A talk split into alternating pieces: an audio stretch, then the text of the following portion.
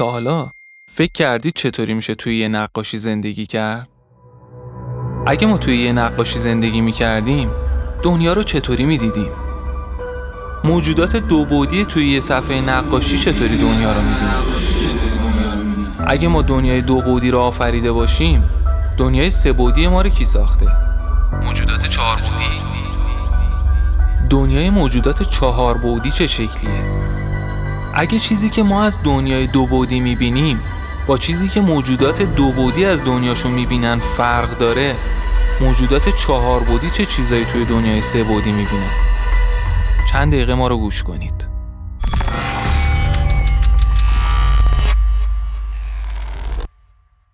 سلام. چیزی که میشنوید و ما صداش میکنیم دینگولاریتی. این یه محصول جانبی از پادکست سینگولاریتی. توی دینگولاریتی هر بار یه چیزی تعریف میشه که شاید مستقیماً مربوط به موضوع پادکست اصلیمون نباشه، اما با فلسفه کار ما که سرگرم کردن شما با استفاده از مفاهیم و تعاریف باحال علمی یا فراعلمیه همخونی داره. دیدید وقتی نوتیفیکیشن برای موبایل میاد یه دینگ میکنه؟ دینگولاریتی هم یه جورایی دینگ ها و پیام‌های همین سینگولاریتیه، فقط یه کمی کوتاه‌تر.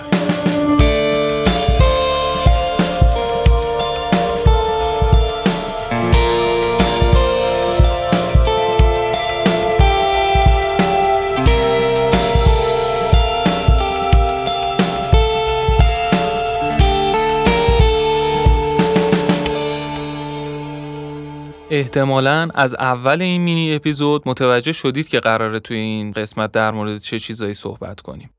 دنیای دوبعدی و سه‌بعدی و چهاربعدی. ولی قبلش باید چند ثانیه یه مفهوم نسبتاً فلسفی رو توضیح بدم که چفت و بست داستان روان‌تر کار کنه. این مفهوم مجرده. به معنی خاصیت یا کیفیتی که وابستگی به چیز دیگه نداره. مثلا رنگ قرمز. ما وقتی میگیم قرمز، معمولاً یه چیز قرمز توی ذهنمون شکل میگیره، یا خون، یا لباس قرمز، یا سطل رنگ قرمز، یا خود رنگی که توی سطله. به هر حال ما قرمز رو همیشه به یه چیزی نسبت میدیم.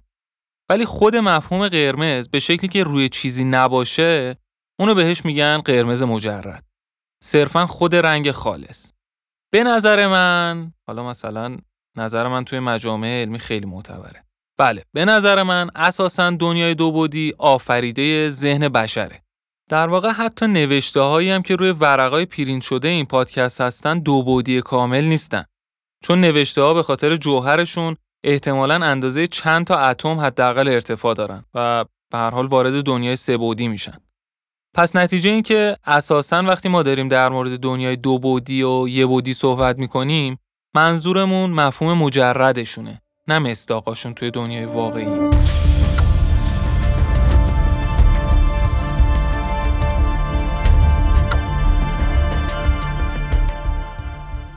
بیاید یه دنیای یه بعدی درست کنیم و بعدش تبدیلش کنیم به یه دنیای دو بعدی. یه صفحه کاغذ رو در نظر بگیرید و از جامدادی ذهنیتون یه مداد خوشگل بردارید و دقیقاً وسط این کاغذ یه خط بکشید. به این میگن بعد اول. حالا اگه بخوایم اینو تبدیلش کنیم به یه دنیای دو بعدی، باید دقیقاً عمود بر این خط یه خط دیگه بکشیم. تبریک میگم. شما الان یه دنیای دو بعدی درست کردید. حالا میخوایم بدونیم اگه یه آدمک دو بعدی رو با مداد نقاشی کنیم، ایشون دنیا رو چطوری میبینه؟ اول از همه بیایید اسمشو بذاریم کتایون که راحت‌تر باشه ارتباط برقرار کنیم. فرض کنید ما یه آدمک دو بعدی هستیم یا همون کتایونیم که داریم روی ورق نقاشیمون زندگی میکنیم. اگه بخوایم بیشتر درکش کنیم، میتونیم خودمون رو درازکش روی یه پتو تصور کنیم. حالا یه نفر از دنیای سه‌بعدی میاد و یه جعبه شیرینی میذاره جلومون. خودش هم از بالا هم داره ما رو میبینه، هم جعبه شیرینی رو، هم محتویات توشو. ولی ما چی داریم میبینیم؟ یه خط صاف که دیواره جعبه شیرینیه. حتی توی این حالت هم نمیتونیم شکل مربعی جعبه رو ببینیم. فقط یه خط صاف میبینیم که یه ضلع این جعبه است. تا اینجای کار اتفاق عجیبی نیفتاده. حالا بیایید برای کتایون یه ذره جادوگری کنیم. یه مداد دیگه هم از جامدادی تخیلیتون در بیارید. با یه ماژیک رنگی یه خط صاف از بالا تا پایین مداد بکشید. حالا یه بار دیگه با یه رنگ دیگه همین کار رو تکرار کنید. انقدر این کار رو انجام بدید که دور تا دور مداد رنگی شده باشه. حالا مداد رو وردارید، دقیقاً بذاریدش جلوی کتایون و قلش بدید به سمت کتی. حالا ایشون چی داره میبینه؟ یه خط صاف میبینه که در عین اینکه داره بهش نزدیک میشه، هی رنگش داره عوض میشه. ما میتونیم از جهان سه‌بعدی خودمون دلیل این تغییر رنگو ببینیم. دلیلش ساده است دیگه، نه؟ مداد رنگ و بارنگمون داره قل میخوره. ولی شخصیت دوبعدیمون که نمیتونه درکی از بعد سوم داشته باشه. اصلا نمیفهمه قل خوردن یعنی چی. حالا اگه ما زور بزنیم مفهوم بعد سومو براش توضیح بدیم، باید چیکار کنیم؟ فرض کنیم میخوایم مفهوم کره رو با رسم شکل برای کتی توضیح بدیم. برای این کار اول یه توپ برمی‌داریم، میذاریم وسط صفحه کاغذمون. کتی فقط میتونه سطح مقطع یا همون سطحی که توپ با صفحه تماس داره رو ببینه. یعنی یه نقطه. بعد توپو یه جوری به صفحه کاغذ فشارش میدیم که کاغذ سوراخ میشه. حالا کتی داره یه خط کوچیک میبینه. هی بیشتر توپ رو وارد کاغذ میکنیم. خطی که کتی داره میبینه بلند و بلندتر میشه. زمانی که دقیقاً توپ تا وسط رفته توی کاغذ، کتی داره بلندترین خط رو میبینه. وقتی توپ از وسطش رد میشه، اون خط هم به مرور داره کوتاه‌تر میشه تا توپ کامل از اون ور کاغذ بزنه بیرون و غیب بشه. هیچی به هیچی. بازم نتونستیم هیچ توضیحی از یه جسم سه‌بعدی برای کتی بدیم. بیچاره فقط یه خط دید که اندازش دائما در حال تغییر بوده. انگار که می‌خوایم یه سکه رو بندازیم توی تلفن سکه‌ای. کتایون قصه ما حتی انقدر گناه داره که نمیتونه فرق مثلث و دایره و لوزی رو تشخیص بده از اونجایی که وایساده. فقط و فقط اون قسمت یا اون ضلعی رو داره میبینه که به سمت خودشه. پس این ماییم که به واسطه زاویه دیدی که از بالا داریم میتونیم شکل‌های هندسی رو تشخیص بدیم. برای کتایون فرقی نداره که ما با مداد دورش دایره بکشیم یا مربع. به هر حال اون فقط یه مش خط صاف داره میبینه. یعنی تمام اشکال هندسی توی همون فضای دوبعدی هستن ها. مثلثه هست، مربع و دایره و مستطیل هستن. همشون کنار کتایون و روی همون صفحه‌ای هستن که کتایون داره روش زندگی میکنه. ولی چون بعد ارتفاع رو نمیتونه درک کنه، شکل اونا رو هم نمیتونه ببینه. حالا که تقریبا یه دید بهتری از دنیای دوبعدی به دست آوردیم، نظرتون چیه بریم بیشتر در مورد دنیاهای چهار بعدی صحبت کنیم؟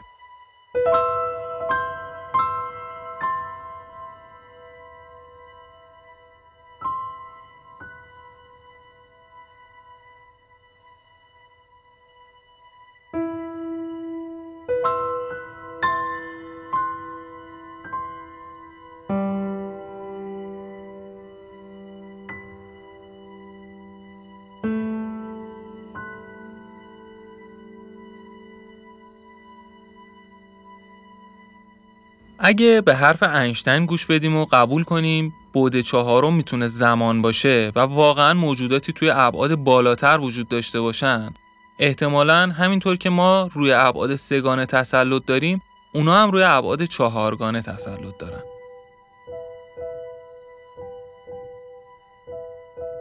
همونطور که اشکال هندسی برای یه موجود دوبعدی فقط یه خط ساده هستن، زمان هم برای ما موجودات سه‌بعدی یه خط صافه. یعنی از گذشته شروع میشه و به آینده ختم میشه. حالا اگه یه شخصیت چهاربعدی که اسمشو میذاریم خشتر بخواد قل بخوره بیاد سمت ما، احتمالا ما میبینیم که خشتر هر چی به ما نزدیک میشه داره جوانتر میشه. هر چی هم از ما دور میشه داره پیرتر میشه. شاید هم همزمان هم پیر هم جوان. ما نمیفهمیم چه اتفاقی داره میفته. کتایون هم نمیفهمید چرا اون مداده هی رنگش داره عوض میشه. چون ما درک زیادی از زمان به مفهوم یه بعد جداگانه نداریم که.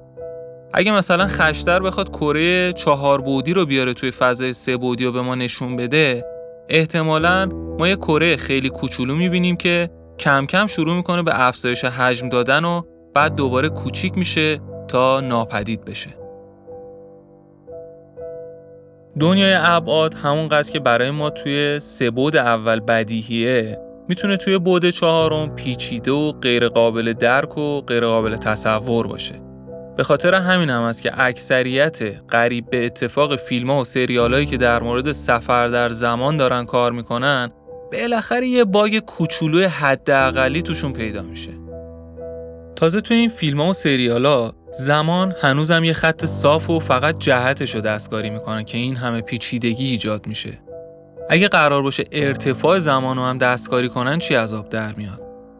ما هنوز هیچ درکی نداریم که زمان به جز گذشته و حال و آینده و حالا کمی هم زمان شاه چه جهت‌های دیگه‌ای ممکنه داشته باشه. حتی شاید زمان ممکنه ارتفاع هم داشته باشه. به هر حال زمان هم مثل مثلث و دایره و شکل‌های هندسی که توی دنیای دو بعدی وجود داشتن، توی همین دنیای سه بعدی وجود داره. ممکنه موجودات چهار بعدی انقدر روی زمان کنترل داشته باشن که بتونن از آینده به گذشته برن، یا بدون گذراندن یه دوره زمانی خاص یهو چند سال یا چند ماه برن عقب یا زمانو متوقف کنن. و همین تسلطایی که به هر حال ما روی ابعاد خودمون داریم، اونا هم روی زمان داشته باشن. ولی خیلی هرس درا رو گیج کننده است که ما نمیتونیم چیز بیشتری جز یه خط صاف از گذشته به آینده ازش درک کنیم.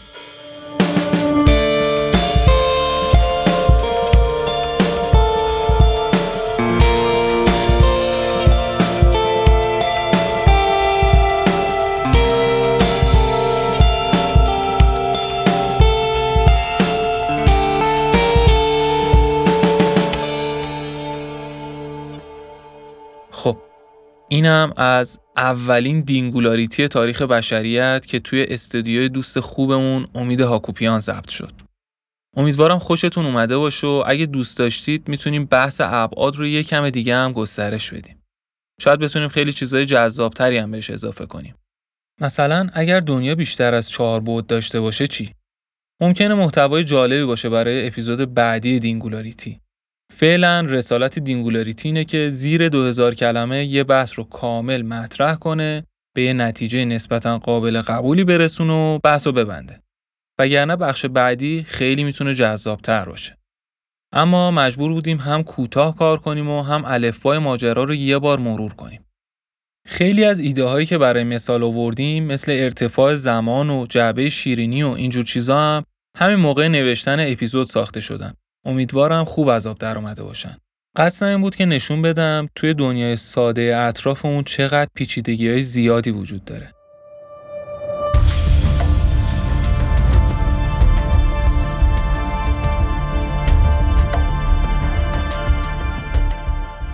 حرف آخر این که برای دوستای نابینامون دیدن ویدیوهای یوتیوب و گرفتن اطلاعاتی که بیشترش با تصویر داره انتقال پیدا میکنه کار سختیه. بعضی وقتا هم ناممکنه اگه بیشتر اطلاعات از طریق تصویر منتقل بشه. پس من توی هر اپیزود تلاش میکنم تا جای ممکن تصویرسازی ذهنی ایجاد کنم تا دوستای نابینامون با درکی که از دنیای فیزیکی دارن هم بتونن لذت بیشتری ببرن. این تمام هدفی بود که ما از تصویرسازی‌های ذهنی داشتیم. اگر کم و کسری داشت ما رو ببخشید. شما هم اگر دوستی یا عضوی از خانواده‌تون هست که نابیناست و به این جور مباحث علاقه داره، میتونید ما رو بهشون پیشنهاد کنید. من و دوستام هم تلاش میکنیم که این تجربه کاربری رو لذت بخشتر کنیم. اگر هر کسی هر جور پیشنهادی برای بهتر شدن کار داره، حتما با ما در میون بذاره. من نوید شفیعی هستم و سینگولاریتی و محصول جانبیش دینگولاریتی رو با کمک حمید سلیمی، سارا شکری و آریان تولید میکنیم. ما رو توی شبکه‌های اجتماعی با آیدی @singularitycast پیدا کنید. به امید دیدارتون توی اپیزود بعدی. هوای همدیگر رو به خاطر کرونا از دور و خیلی زیاد داشته باشید. دنیا خیلی جای عجیب و غریبیه. خداحافظ شما.